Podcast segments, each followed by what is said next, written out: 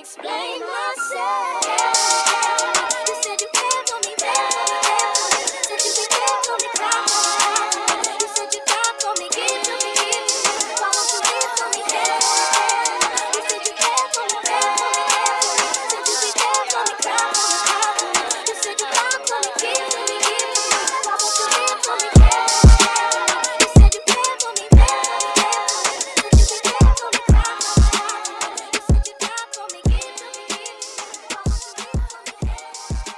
Me? Smitty, how you doing today, man? Fine, thank you yourself. I'm doing good. I really appreciate you taking the time and coming on the podcast to, to talk to these phenomenal listeners. Um, why don't you just introduce yourself to the to the listeners so they can like kind of get an outlook on who we're talking to today? Uh, my name is uh, Robert Smith from a tiny island called American Samoa. I'm married to Nellie. I have four beautiful girls. Uh, currently a first sergeant in C Troop, Best Troop in Brigade. I don't know about that. I've been in Army 16 years. Planning to make this a career. Four or 10 more years left and get out. So how how stressful is it knowing that your four girls are gonna give you a lot of trouble when they grow up? Uh, and you you you just had twins. Was it, uh, last girls were twins, right? Yes, yes. I That's have uh, twins that are turning two this year. I want to say a lot of stressful. I would say a lot of blessing. Uh, they love me. I love them to death, and just gotta gotta buy some guns when we get back. yeah. Where are you going next? Where are you going next? I'm going to Fort Polk, uh, 10th Oh. Mountain. The Army said I needed to go there to to fix it. So great unit. Heard none but great things about 10th Mountain and Fort Polk. So I'm pretty excited. I feel like when people ask you where you're going, you sh- don't don't say Fort Polk, just say Tenth Mountain. I just try to accept it. Yeah. Uh, yeah. I mean, we're gonna we're gonna go into the traditional gun it, and I'm gonna hit you with some questions, kind of warm up to the whole interview. All right. Go ahead, send it. All right. Uh, what's your favorite alcoholic beverage? Jameson, uh, top. It's like triple. It's like the top shelf one. Are you fancy fancy? Nah, I only get it like once a month. It's pretty good. Once a month. uh, best gift you have ever received? I would say best gift would be definitely the the daughters. Uh, best gift, but if you're talking about material stuff, I would say the weights in my basement. uh, with all this COVID thing, uh, the weights definitely helped me maintain. Um, if you could sit at a bar and have one drink with anyone in the world, who would it be, and what would you be drinking, and why that person? One person at the bar, I would say my wife, because um, Come on, give me give me some more creative than that. It's it's her. Like it's been a long time we've been to the bar and with all the kids. we- I but if you're talking someone inspirational, uh, military type, or Anybody who you want, man, besides your wife. I would say my mom. And the reason why I picked my mom is her her background. She started off pretty rough, and she's at a good place right now. She has a church back in Samoa, and I just want to know like how she she she changed her life from how she was to to where she's at right now, Hmm. and I think that's pretty impressive. Uh, what's your biggest pet peeve? Biggest pet peeve would be hands in a pocket. In oh garrison. my I would say Garrison. Like in the field, you could put your hands in the pocket all day, pull out chem lights or something. But back in Garrison, uh, I think it just gives. It doesn't give like a, a good professional military look. I love putting my hands in my pockets. I know that's why I hate it. What's the one field snack that you cannot forget to bring to the field? Obviously. Uh, it's definitely gum. Uh, gum is it's something I picked up in Ranger School, and it just keeps me busy, keeps me awake, focused a little bit with the little sugar rush. Yeah. Uh, if you had the power to change any regulation or to add any regulation, would it, what would it be?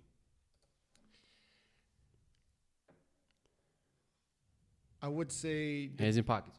Th- Nah, I would say the tape.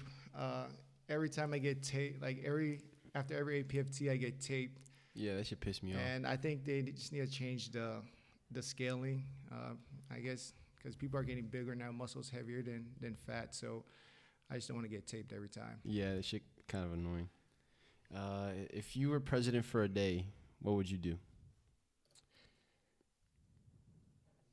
If Got I was president for a day, I'll definitely try to hit, stop by every military post and just just talk to to the service members and and those serving. Uh, ever since I've been in, 16 years, I only seen a president uh, once. I And- have and never seen a president It was during uh, during D-Day 75, and I think if he did like probably once a year, just stop by, post, and tell everyone that they're actually doing a great job and continue to fight for the country, I think that'd be great. Yeah. Wait, who'd you see? I seen President Trump at uh 75th Oh, anniversary. oh, it was what last year. Yep, last year. I want to go to that so bad. Too. Um, if you were on death row, what would be your last meal? My last meal definitely be uh, beef soup. Uh, it's corned beef. It's it's one of uh, dishes back home. Corned beef with uh, gravy Wait, what is it called? and sticky rice. Beef soup. Pisupo. Yeah. Does your wife know how to make that? Oh yeah, it's just we don't have beef soup here. Oh, that sucks. Uh, what is the one skill set that you wish you had but you currently don't? Nothing like superpowers, like something realistic. I would say singing. Singing. Yeah, singing. Uh, because every time I try to put the, the girls to sleep, when I sing, it doesn't really work. It usually just wakes them up even more. But I, if I had the power to sing, uh, definitely put them to sleep and save me long nights. Yeah. Uh, what is your biggest failure in life? Biggest failure. Got him. yeah. So I started I started understanding this leadership thing uh, a little bit too late and I wish I knew how to take care of soldiers a little bit better when I was a sergeant and I think I would have developed a lot more better uh, leaders uh, than I than I did. So I would say go back and and focus more on developing leaders instead of accomplishing tasks. Mm-hmm. What is the last thing you did in public, and you were glad that nobody was watching?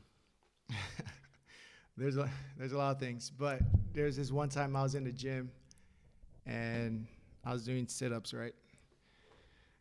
I was supposed to do four sets, crutches. uh, No, it was sit-ups. Four sets. I, I stopped at two sets because uh, something slipped out. Uh, it was gas. thank God, it was gas.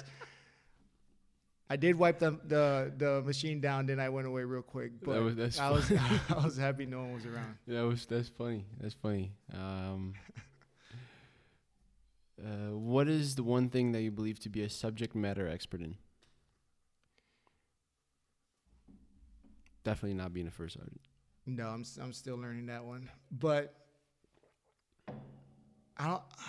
I wouldn't say I'm subject matter expert on on anything because There has to be one. There has to be something. You have an EIB, right? yeah, but I I had to learn a lot, and I'm still learning uh, on how to be an expert on anything. But if there's one thing that I would pick, it'd be listening. Be an active listener. Active listener, yeah. Because being a first sergeant, I definitely have a lot of hours and time put in the, the listening to people, and I I think I think I'm doing pretty good trying to understand what they're trying to say. Uh, it's like I stated earlier, uh, focus more on development of uh, leaders. I know that's a little vague, but so I started this this new thing every every Wednesday. I have like uh, it started out team leader breakfast. Uh, it's slowly transitioning into a team leader lunch. Dude, let me let me come on. and, Thursday. and that's when I have my team leaders there, and I and I actually teach them awards and COERs and stuff like that. So if I Like started at the troop. at the at the troop, it was That's at dope. DFAC. Now we're shifting over to a troop. That's dope. Yeah, And we'll come through on Thursday. this Thursday. Yeah.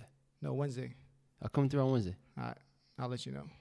We're, we're, we're supposed to talk about finance, especially mainly about uh, TSP.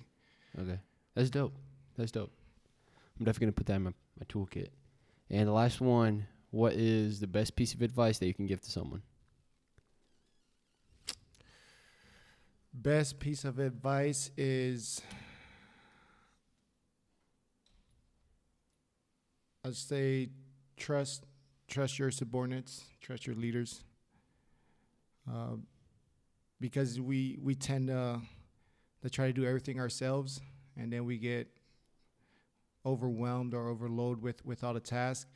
And I think if if we just trust our subordinates and leaders and empower them, I think that that'll make your life a little bit easier. Mm-hmm.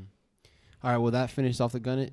I think that was a good warm up, and we're gonna kick it off to the interview. But, um, yeah, it's just now you can just go a little bit more like, because everybody everybody has that one thing that made them want to join the army. Like I don't know, a book, a movie, family tradition. Like what what was your call? Like what what made you want to join the military? So military has always been a thing in my family since since I was born. Both parents in the military. Uh, mom retired uh, reserve. My father got out active, and it's it's just always been a thing that I wanted to do. I just grew up eating MREs, running around with guns. That's why you so big. the MRE still tastes the same though back back then and now. But yeah, uh, just growing up, seeing what my mom was doing, and I just want to be like that. Why'd you pick the army? Is there did you ch- go talk to other branches? Uh, no, so I took the I took the test, and originally I wanted to be reserve, and that's the only branch that was in Samoa at the time. And I wanted to go reserve and then go to school, and then once I joined, and then I did my first deployment with them, then I transitioned over to to active duty. But Army's always been uh, a choice. And How was that first deployment? Uh, first deployment was, I'd say, one of my my favorite deployments, just because I deployed with uh, the Samoa Company and Hawaii National Guard, Mm-hmm. or correction, Hawaii Reserve. I mean, where'd you go? Oh yeah, I went to Balad, Iraq. Uh, we were in uh, Camp Anaconda. We ran patrols out out of the LSA, just around uh, the province out there. And what year was that? It was 2005 to 2006. No. She was she was getting bad that time. It was it was a little bit up north, so it was like probably one IED a week. Mm-hmm. So it wasn't as bad as Baghdad, but we definitely took some casualties up there. Yeah. Did you lose anybody on that deployment? Uh, we lost a, a few soldiers. Uh, the one big one that, that always stuck with me was uh, Staff Sergeant in TIE, uh, just because he was Samoan. Mm-hmm. And I, I regularly see him around, and it was just kind of crazy not seeing him around after that. Yeah. Well, I mean, w- w- how was your career after that? Like, where else you been? Where else you deployed to and stuff like that? Schools. Uh, so after that deployment, like I said, 2006, in in March, I transitioned over to active duty. I was stationed in Fort Bliss, First Cav. At the time, was in Fort Bliss, uh, so I was there, Fourth Brigade, 27 Cav. Deployed in October 2006 with them to Mosul. Uh, that deployment right there was uh, one of the craziest ones, though. That was probably like three to five IEDs a day or every Yeah, other day. sucks. Yeah, I definitely thought I was going to die on that one. Um, lost a lot up there. Uh, came back from returned from that deployment in 2007. It was a 15 month deployment. Reflagged to uh, First Armor, still in Fort Bliss, Mhm. and then deployed with them to Iraq uh, for the third time. Uh, at that point, uh, we transitioned over to just training Iraqi army. And then after that deployment, got orders to Fort Bliss, third ID, correction, Fort Benning, third ID. Mhm. And then I did a rotation with them to Kuwait. I was there from 2010 to 2013. Then I became an RI, fourth RTB. Uh, fourth, When and where did you, when did you go to Ranger School? Were you in uh, Fort Benning or? yeah, I, I was I was in uh, Fort Benning, third ID. It was in 2000, ending of 2011, and graduated in 2012. Uh huh. Yeah, What's your class date? Class number? I definitely don't know. It's on it's on my plaque though. it's on my plaque. I recycled a couple times, so I, my number changed a couple times. Um, I know, I know, cause you told me this story one time about when you, when you got dropped from Ranger School. Yeah. And then you went back, but how was that? Like, why'd you get dropped, and what made you want to go back? So when I first when I first showed up to the unit, my first sergeant said, "Hey, you have two choices. You have Mike Golf, Master Gunner, or you have Ranger School." I was like, "Okay, I'll just I'll just go Ranger School." He's like, "Okay, you go next two classes." I was like, "Oh man, I need to start running." so I, I trained up for the five mile run. Uh, I passed that, but what I didn't train up for was the the smoke session that that came when people I didn't know. I listen. don't, I don't know how you, tr- you train up to that. I mean, you just Yeah. you just take it. Yeah, you just gotta do it. You just gotta do white squats every day. Uh, so, anyways, I, I failed the ruck march the first time, and then I went back, and it was during October, and I told my wife, told Nelly, I was like, "Hey, um, I think I'm just gonna go to summertime," and then she she looked at me and she's like, "Are you quitting?" I was like, "No, it's just it's just cold. Like I'm just gonna go when it's when it's a little warmer." And she's like, "Hey, I know you. I know you're not a quitter. You got to go back and get it." and then two weeks later, I was back in the next class getting it, and then I never I never left Ranger School until I got it. How many days were you there? You remember that? No, but it was about five months. Damn. yeah, so I definitely uh, recycled Darby and Florida. oh, that sucks. If you could go back and do a phase, which one would you do? Um, because I already did Darby and Florida. I probably redo mountains because I did I only did mountains once, so might what's the what's the like? What's the easiest phase though? Uh, the easiest phase was Florida phase, uh, just because you know you're at the end, Yeah. and that was the last phase. So it was, it was pretty. Florida was, uh, I want to say, the best phase. I learned Okay. a lot. Well, transitioning. How was your transitioning transition from the from the reserves? Because it's what I hear is different than what we do in active duty. Like, how was all that? Uh, yeah, it was it was kind of scary at first, uh, just because coming from reserve and then stereotype, how, you know how people put you as, oh, you're a weekend warrior or whatever. Yeah, You a fat Um, piece of shit. yeah, you grow mustaches, but it was it was different. Uh, I was lucky because I just got back from a deployment. Um, it was Mhm. like two months before, so so it was a little bit easier transition coming off of constantly being at, on active status to active duty. But the unit they did resent me a little bit just because you know you're like the the new guy Yeah. but you're not just a new guy. You're a new guy that's from the reserve. you know?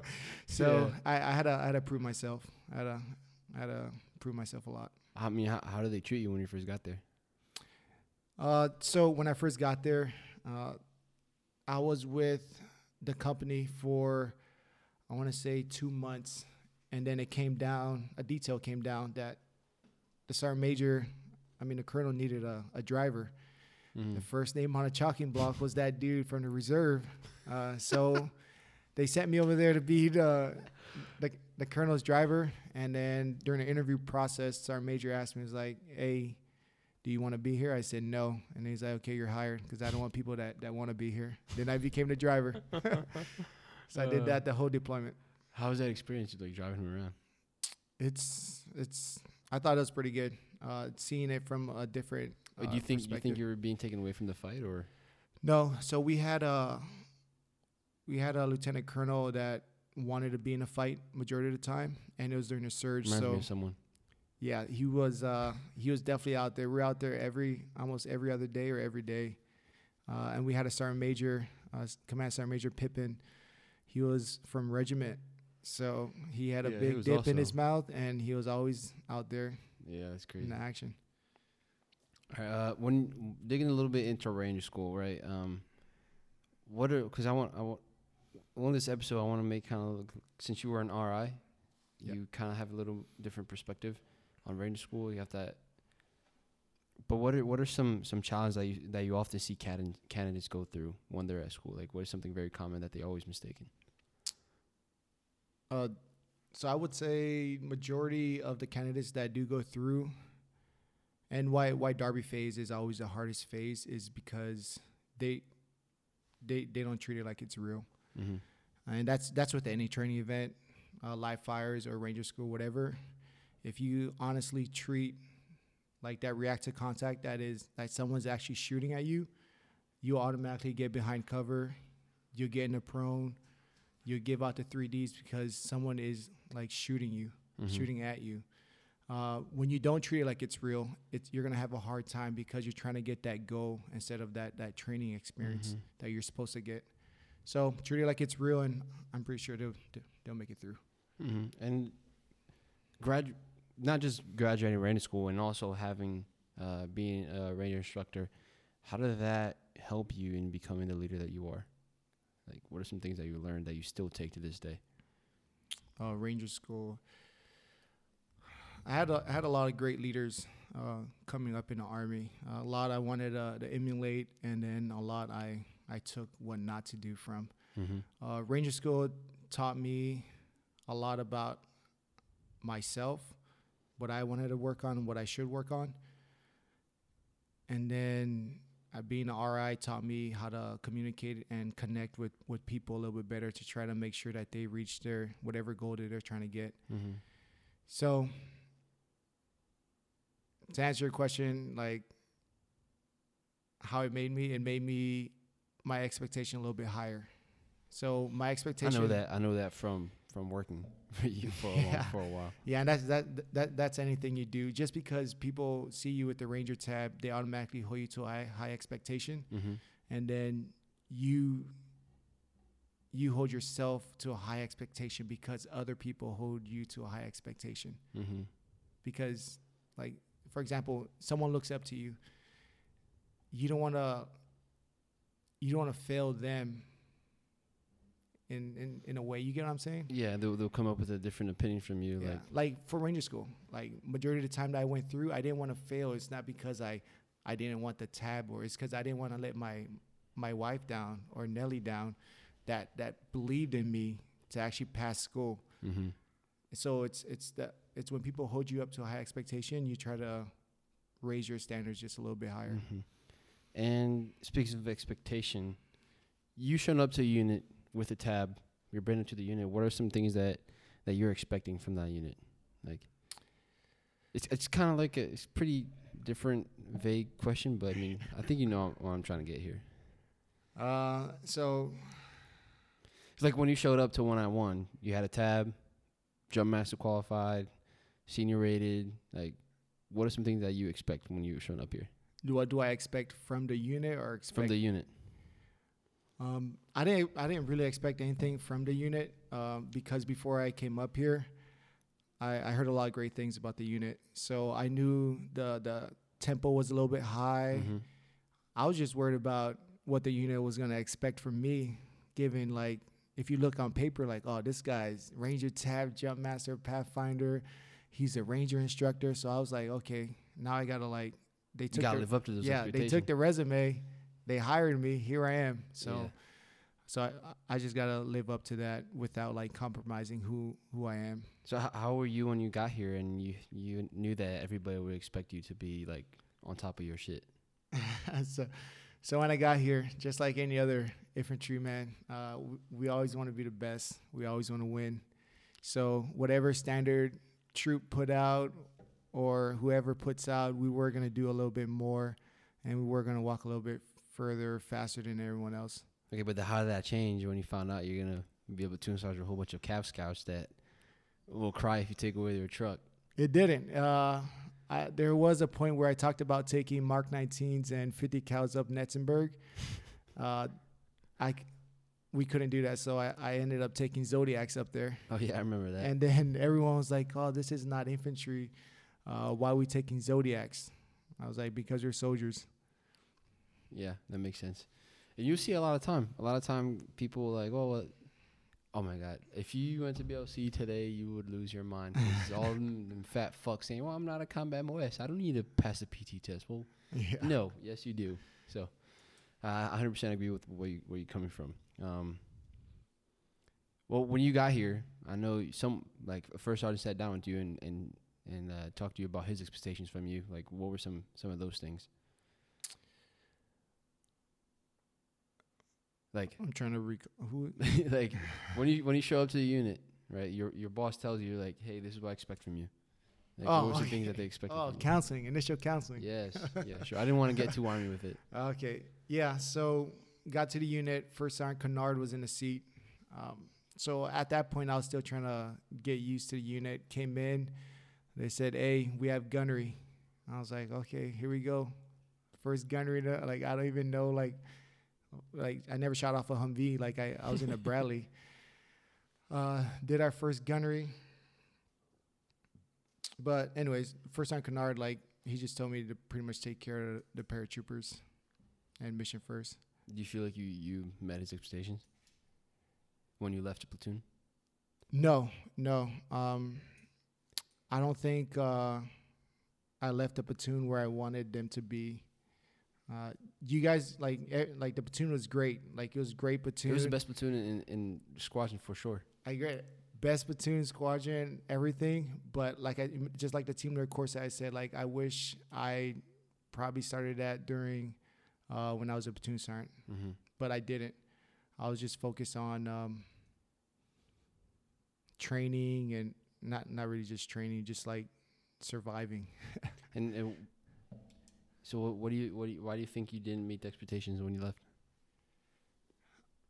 No, it's it's not like what people didn't achieve. Like we have like great NCOs, promotable, everyone becoming like warrant officer, dudes going to special forces. But it's like me internally felt like I could have done more as a platoon sergeant in the development of the the NCO corps specifically. Mm-hmm. And what was your expectations when you moved when you when you told her you're gonna be a first sergeant? How did that how did that change everything? Because you were you were a platoon sergeant in charge of a whole bunch of scouts, and like all of a sudden you say, "Hey, you're gonna go back to being working with a whole bunch of infantry dudes, and you're gonna be in charge of all of them." How was all that? Yeah, um, I, I expected long nights, uh, a bunch of headaches. DUIs every week. Yeah, DUIs, all this bad stuff. But when I did get to the best troop in the brigade, You're lying. it, it wasn't it wasn't like that. Uh, so I showed up. We had great platoon sergeants, which made which made it a lot easier. Francis was there, so you know, he said something, everyone did it. So it was it was a little bit He, easier. he was pretty. he was pretty intense, but he was a great guy. Everybody loved him. Yeah, I- but yeah, the, the expectation, I was actually pretty nervous. And I told Sergeant Major, I was like, Sergeant Major for Dorson, I was like, hey, uh, I just got down to platoon sergeant deal. Like, I, I just figured out how to be a platoon sergeant. And he was like, yeah, that's how you know it's time for you to become a first sergeant. and then he threw me in there and I had to figure it out. I mean, I don't know. um, To be honest with you, I don't know if I could go back, and I don't think I there was nobody else that would have filled in those shoes that had like the time that you had here. To be honest, No, uh, but right now I've seen Sergeant Deer. He's, he's pretty great. I still see the platoon every once in a while, which is pretty cool. But yeah, I, I think they'll do they'll do great. yeah. Um, so back to the whole uh, ranger ranger school ranger tab thing and expectations. Like, what what is you you look you find out you get an incoming soldier. You find out that he has a tab. What are what are some things that you were expecting from that guy as soon as he shows up? All right, so good thing I got two guys from four through nineteen. One was a mechanic and one was a medic. Yeah, that's that's pretty that's pretty awesome. Yeah, both both three class, and they're both great soldiers too, great paratroopers. Uh, I just I talked to him. I was like, hey, um, I see him as infantryman, and Mhm. I and I, I don't I see the ranger tab, but what I what I really do see is what they do every day. All right, so if you do PT, do PT hard, lead from the front. So I wouldn't say the ranger tab. It doesn't matter, ranger tab or no ranger tab. I'm gonna look at him as as performance wise, but he should be great. Yeah, the cool thing about those two guys is is like they have that extra experience. Like Oh, like the the the, the one of the was a medic. He can he can easily teach the guys medical stuff. For he's just like that much more of an asset. The dude that's out of tab, he can yeah. he can fix your truck for you. yeah.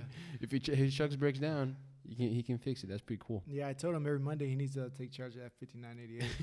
If I was him, I'd be like, first, I'm sorry, I've been doing this for my entire career until now, and I'm done with maintenance. yeah, he does not want to touch track. Well, the good thing about him is they're both hungry, so Yeah. they both want to go to sniper selection. Because they both got shit to prove. Yeah, they. They got they got to prove. Like, because everybody else looking at them like, who the fuck is this guy? He got a tab, but he was a fucking mechanic. yeah, yeah, they're a threat. Definitely a threat to to everyone else. Yeah. Sniper selection, huh? Yeah, Damn. Are they both doing it? I know Cuomo is doing it. Near is not doing it. Hmm. Yeah. Uh, that's that's cool. He has BLC. Yeah. That's not really BLC online. That should piss me off. The, I graduated and then like the next class after me had BLC for like what, like eight days, and then not that BLC is hard, but it's just annoying. Now you got It's- two laptops up. Yeah, it's pretty annoying. Um, right, and you you go back to when you when you first showed up to the unit. You've been your entire career working with infantry guys, and you find out that you're gonna be a platoon sergeant for a whole bunch of 19 deltas in a truck, right? I mean, how, how was that? Like, how how did you take that? And like, did, what what did you what did you expect when you coming over here? Yeah, so when I first got here, I was expecting the to be in the infantry troop that is here, but the slots were already taken. Uh, so Sergeant Major Franco told me that he's gonna put me in one of the mounted troops, and it still counts as platoon sergeant time. I was like, okay. So I went down there, and everyone was was 19 Delta, which is brand new to me. Different mindset, Yeah. um, with especially We with had, the we had like two guys, two guys between the infantry. I think it was like Havley and Donnie. Oh, yeah, yeah, and then they Havley left to be a sniper. And Yeah. Donnie was was my driver, Yeah. getting it. uh, but yeah, it was it was a big culture shift. Uh, for example, like I always wanted to take the 240 everywhere, and everyone's like, "Oh, we don't take the 240 or small." I was I like, mean, who is everyone though? Who who would Who- say that? "Oh, Sergeant House, Sergeant House, Burns, Boswell." They're like, "We don't take the 240." I was like, "We're gonna dismount the 240." Which Fuck yeah. yeah, so every every time we went, we dismount 240, which later on I find out is a wrong answer. Like I said, I'm not a subject matter expert, but if if you think reconnaissance, um, you definitely don't want to take the 240. Uh, I think you'd want to take it like maybe a saw. yeah, definitely, definitely saw. That's why C Troop has saws, and we don't have 240s because of displacement. It's faster without a Yeah. 240. Unless So, you have like a dude like kills, you just yanks that shit. But I was lucky because I had uh, Sergeant House, had Sergeant Boswell, Burns, and then O'Brien and Olson. And they'll just give me advice like, hey, Sergeant, we probably should just leave that and do this. And I was like, you know what? Yeah, you're right. And then we ended up doing that. So, so, so it was a little bit easier because I had like great NCOs there, like yeah. telling me what to do. I remember I remember remember that it was your last 18 miler with with Bulldog. And when we went to the we rucked out to the range, shot and then came back. And you're like, "Hey Gomez, you want to carry the 240?" And I'm like, "I really don't want to say no, but I'll carry if you want me to." He's like, "All right." And here we are doing 18 miles and Gomez carrying a 240, and then I'm not the only one sucking because we were the only platoon that brought AT4s. yeah. We brought tripods. We brought all kinds of crazy shit. And it, I mean, we are the only platoon doing that stuff, but it, it kind of just like set everybody else, set us apart from everybody else. Yeah. At that time, everybody knew that their platoon was the hardest platoon in, in squadron. Yeah, and it wasn't it wasn't because we are trying to be hard. It was just a I was trying to shift the mindset of doing things just because we're doing it. So I was like, if we're gonna do an 18 miler, let's load out as if we're actually going on mission. So let's take the AT4s, take the 240s, take the tripods, and then see how how the the load feels over 18 miles. And even People even heat walking back with the nods, like put your nods on your face the whole time. yeah. Uh, it was. I knew the guys were mad, but I was trying to shift the norm to become like We- that's the new norm. We get it was a new norm, but you were leaving. Yes. We we get on we we cross the gates and get on post and light everywhere, light poles everywhere, and we're walking with a whole bunch of like a bunch of dumbass with their nods on, can't see shit. yeah, you gotta focus it. Yeah. Yeah, but a good thing is when I got over to C Troop, um, they were already in that mindset. Mhm. Uh, so the only difference is, is they did uh, a shoot house right after the 12 miler. Uh, so we'll we'll walk out, come back, and then hit the shoot house that that's behind Old Troop. Mhm. We'll do a Battle Drill Six right there, and then that's the end of our 12 mile. That's pretty dope. That's good. That's dope. Um, and we'll move on. Uh, but when it comes to leadership, right? Everybody has their version. Without digging into the into the regulation into FM, right? Everybody has their version of good leadership. Like, what is good leadership for you? Without digging into the With FM. uh, can I Google it? um, I ask I ask this question all the time in the board, uh, like, and I just do the normal use your own words. Uh, so I'm gonna use my own words, uh, and either way, I asked a lot of people, a lot of leaders on like, hey, what is leadership? The answer is always the same. It's always influencing uh, people or inspiring people to become greater than what they think they they can become. mm-hmm. And I think uh, that drives majority of my decisions that I make on on growth. So leadership is is inspiration or inspiring or influencing. Mm-hmm. And when when you think of a good leader, what are some attributes that you, you usually look for? Um, Got him. yeah, I'm trying to figure out because when you talk about attributes, that's it's just No, so no regulation. you know? No regulation. Um, like qualities. Like what are good leadership qualities that you look for in a good leader besides being able to influence? Because I would, s- I would say the the ability to relate is that relate communicate yeah. yeah communicate have empathy definitely empathy empathy was uh, one of the big things i always try to, to Yeah, you never on. had empathy for us.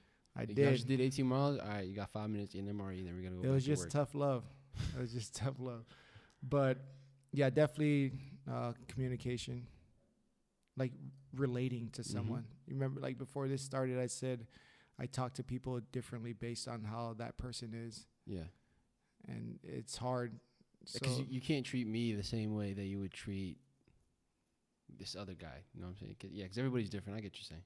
Yeah, like I talk to my wife different from like how I talk to you. If Yeah. I talk to her army, and she'll be like, "What are you talking about?" Yeah. Or you can just teach her army. Nah, she doesn't want to learn.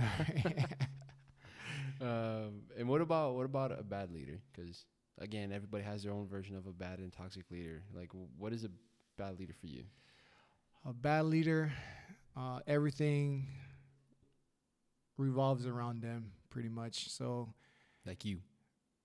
I'm just kidding. yeah, I was like, "What?" Uh, no. So everything, if if I tell them to tell someone to do something, or it, it has to benefit me, or just demeaning or belittling someone, uh, I I tell this story all the time because when I was when I was coming up, I had a I had a sergeant first class that straight told me that I'll never make sergeant first class. I remember that. I remember you Yeah, told me and I and I tell people all this like like this story all the time because words have words have power and words have a lot of meaning. Depends on who you who you say it to.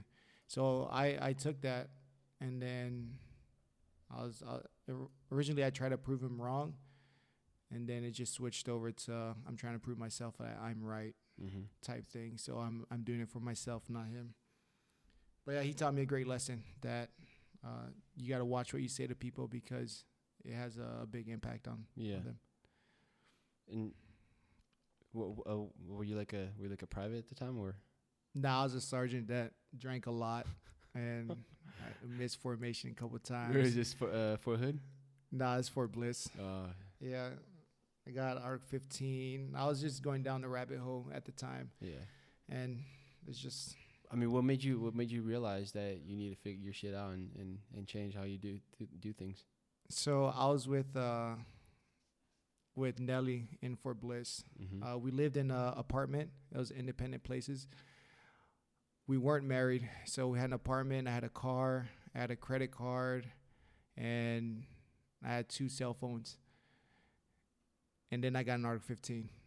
And then during the ARC 15, I lost a half month's pay for two months. And then it got to a point where I was counting pennies and, and nickels and dimes from the drawer just to buy a little Caesar for us to eat Yeah. and we're because I had no money. I had like one paycheck and it went out to bills.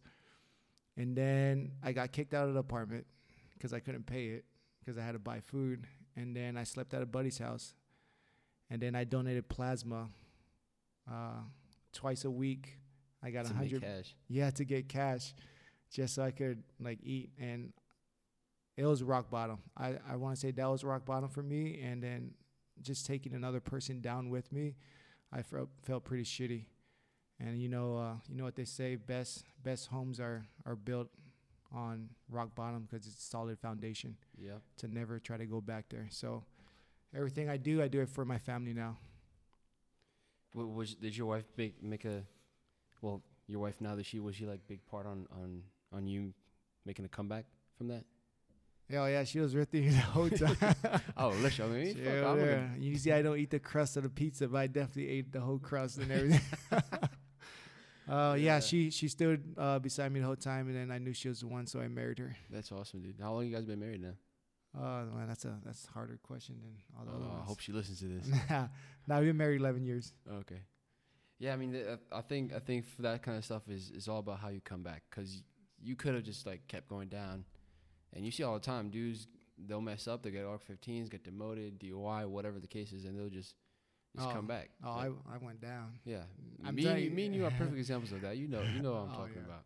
I did have one sergeant first class. Uh, he retired first sergeant. Uh, he was sergeant first class Bruss at the time. Uh, we were in NTC, and we're in a truck, and he. I still remember this because he looked at me. He's like, "Hey, one day you're gonna be a great leader, man. You just gotta straighten your shit out." I was like, "Roger that, sergeant." Dude, that's kind of the same shit you told me. Uh, that me and you, me and you, first time probably sat down and and talked in the in the in the in his office, and you told me that same shit. And it's it's all about how you come back, and that's something I learned from that. Is Mhm. just don't let your- don't let your mistakes define you, but like own them and come back from every single thing.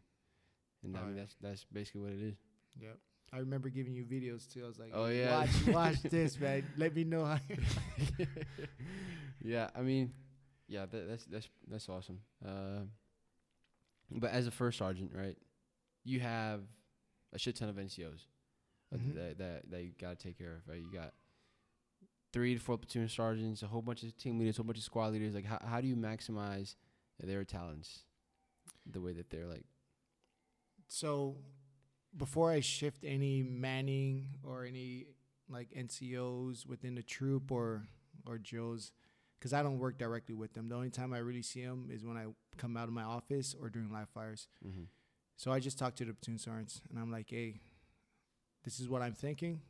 Hey, let me know if it sounds kind of crazy. And then they'll be like, oh, no, this person doesn't work well with this person. So I don't, I, I sort of manage it, but I I used uh, the advice from my, my platoon sergeants to to make changes. Mhm. And, and that goes for everything flag detail, whatever detail comes up. I'm like, hey, this is what I'm thinking. What do you guys think? And then they just tell me what they think, and then I usually meet halfway or just take their advice if it's a little bit better. Mm-hmm. And when it comes to Manning, right? You know we're on a tight Manning. We've been on a tight Manning for like three years, and a good example of that is the one I'm saying I was is the the sniper selection that your company is holding. Mm-hmm. Put yourself not as the first sergeant, but as a platoon sergeant of one of the other troops. How would you react to one of your soldiers wanting to go to the sniper section and want to try out for the snipers? Like, would you allow him to do it? Would, would, uh, how would you feel about that? So I know it's gonna be biased because you're no, I this this is easy because when I was a platoon sergeant, I had a lot of people wanting to go places. Uh, first sergeant taking all my best guys, taking them to over to the other platoons. So I was easy. It was easy. It's it's an easy uh, answer for me. So how I break it down is so first sergeant Cameron, uh, he he he told me in a better way. First, you gotta look at the needs of the army first, and then the the soldier. So if Manning is uh if you're if you're able to lose a person, then you could lose them. But if Manning is like your thing, you got to keep them. Then you have to keep them mm-hmm. because it may benefit the soldier to go to sniper selection and then get selected and it help the the unit I mean the the section out and the squadron but you're overall destroying the platoon Okay. if that makes any sense. It, ma- it makes sense. but like if you could afford him, I wouldn't see why. If you could afford to lose him, I wouldn't hold him back. But that's like it's just like, cause whenever we ever been overmanned, like we always been sucking for Manning. For the past three years I've been here, we always sucked for Manning. Oh yeah. Well, So, well, like- there, there's a there's another line of where like, no, I really suck at Manning. There's there's a line. Trust me. I think we've been at that line for a long time, even I- though we did have a lot of dudes in our platoon. I did I did uh troop Calfex with like sixty some people and I have like eighty some or like eighty three guys in in the troop. It's just I sacrificed a lot of guys to go to EIB. I Mhm. sent uh ten guys at EIB with four graders, and mind you, this is during my, our evaluation as a as a troop. Mhm. How Majority many of those guys were NCOs. and how many guys got got yeah got their EIBs? Three. Does that piss you off? No. I'm just glad if one got it, I'll be great. Like I'm happy because I understand EIB's hard. Mm-hmm. I'm just glad someone got it. Uh, the other guys, I did EIB three times, Mm-hmm. so I, I'll those guys. Hey, that's just more reps right there for you. Yeah. But yeah, Manning's a, a issue right now, and if they could afford to lose him, then send him. I don't know. I think different because I maybe I- maybe I'm not in the in the in like the part where like I care more about the development of of my dudes Mm-hmm. instead of of the overall mission of the army because I Mhm. th- I feel like me as as their team leader as their NCO I'm I'm supposed to be there for them right like No. they're they are they are my main priority but it kind of makes sense the way you put it when it comes to like balancing out No, you should. Like that is your job as a team leader. Like you don't need to understand big army priority. That is that's definitely the first sergeant's job. If I if I send all my guys to Rangers, I mean sniper selection, and my my troop is going to Saber Junction, then I failed my troop. yeah You know what I'm saying? yeah You you focus you focus. you failed the troop but you did not fail the guys that went you know it Yeah. depends I don't know it's very uh, it's very controversial I guess um That's like doing team live fire. You have three guys. yeah Two guys want to go sniper selection. Now you only got one guy to do team live fire with. yeah so adjust Just you and him bounding through. Just me and him clearing a bunker, clearing a POW site, Baljo six in a house. Yeah, it's all about timing. There's always going to be another sniper selection. There's always going to be another ranger assessment. Yeah, There's always going to be another saber junction. always. Exactly. That's what I'm saying. There's gonna be another Saber Junction, so Saber junction is once a year. sniper, so sniper selection. It's like once a quarter. Nah, there's only been two of them that have been here. This is gonna be my third one, and it's kind of upset that I'm bouncing and it's gonna happen. All right, yeah. So sniper selection. You're out that. You're out that. You're on the the for the board interview that they do. What are some things that you're looking for in those guys that want to come to your troop and work for you and work for this section? So I normally just ask. Uh, so I asked uh, Staff Sergeant Goner. I was like, "Hey, what do you want your sniper guys to look like? What do you want them to to have and and all this stuff?" So whatever feedback he gives me, then that's what I'm gonna be looking for. does it help whenever you're whenever like for example i wanted to do it and you already know me because you were my platoon sergeant does it help when you know that person that's coming to the selection or you think it'll kind of look like it's favoritism No, I I treat everyone the same. If you go to ranger assessment, majority of the people that lined up in my line for ranger assessment is my like my troop or my or my platoon. When I was uh, B troop, yeah I failed all of them. Actually, I didn't fail them; they failed themselves when they Yeah. didn't go all the way down. I was like, dude, you need you need to go lower. You need to lock your elbows out. Yeah And then they got mad at me. They're like, oh, uh, you failed our our guys. I was like, no, man, they failed themselves. yeah You, just got to be able to turn it on and off. yeah you go back speaking of the old platoon you go back it's just crazy how a lot different it is it's a whole different platoon Yeah, I was meaning to stop by. I usually stop by every once in a while. you're gonna stop by there there's gonna be nobody that you know besides wilder warner in third platoon yeah that's about it Oh, that's good. Now I'm gonna stop by and see Wilder and Warner. You better come by before I leave. I got like what? This is my last week. My last week at work. All right, and then to close it up, um, it's it's uh, it's re- this is the reason why I started my podcast. Right? It's I just want to be able to, to talk to people and hear their story, hear their input, hear what they think about leadership. and also to kind of like have guys or and, and gals that are struggling with making being a leader. They're struggling. They're still learning. They're new leaders, whatever. And I made this podcast so like they can talk to more experienced people like you, like First Sergeant Pumphrey, like other other guests that I have on the show. But if you could tell one thing to that one person that is struggling, they're at a wall, they can't figure out a way to climb over it. What is something that you tell them to motivate them and push them so they can figure things out? I know you got some because you send me some shit all the time. No. Um, I would I would tell him trust the process. I know that sounds so vague, but that that's life. Uh, anything we do in life, it, it's always going to be hard because life is hard.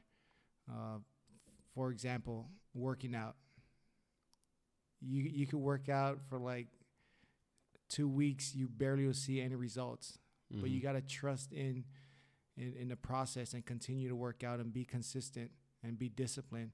And then over time you you actually see your results. And you apply that to anything in life uh, school constantly do the homeworks do the studies. Eventually one day you're going to be graduating.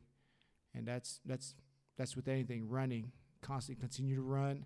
So if you use that trust the process trust in yourself and keep pushing I'm pretty sure that that you're gonna be great. And that's the same thing with this podcast right here.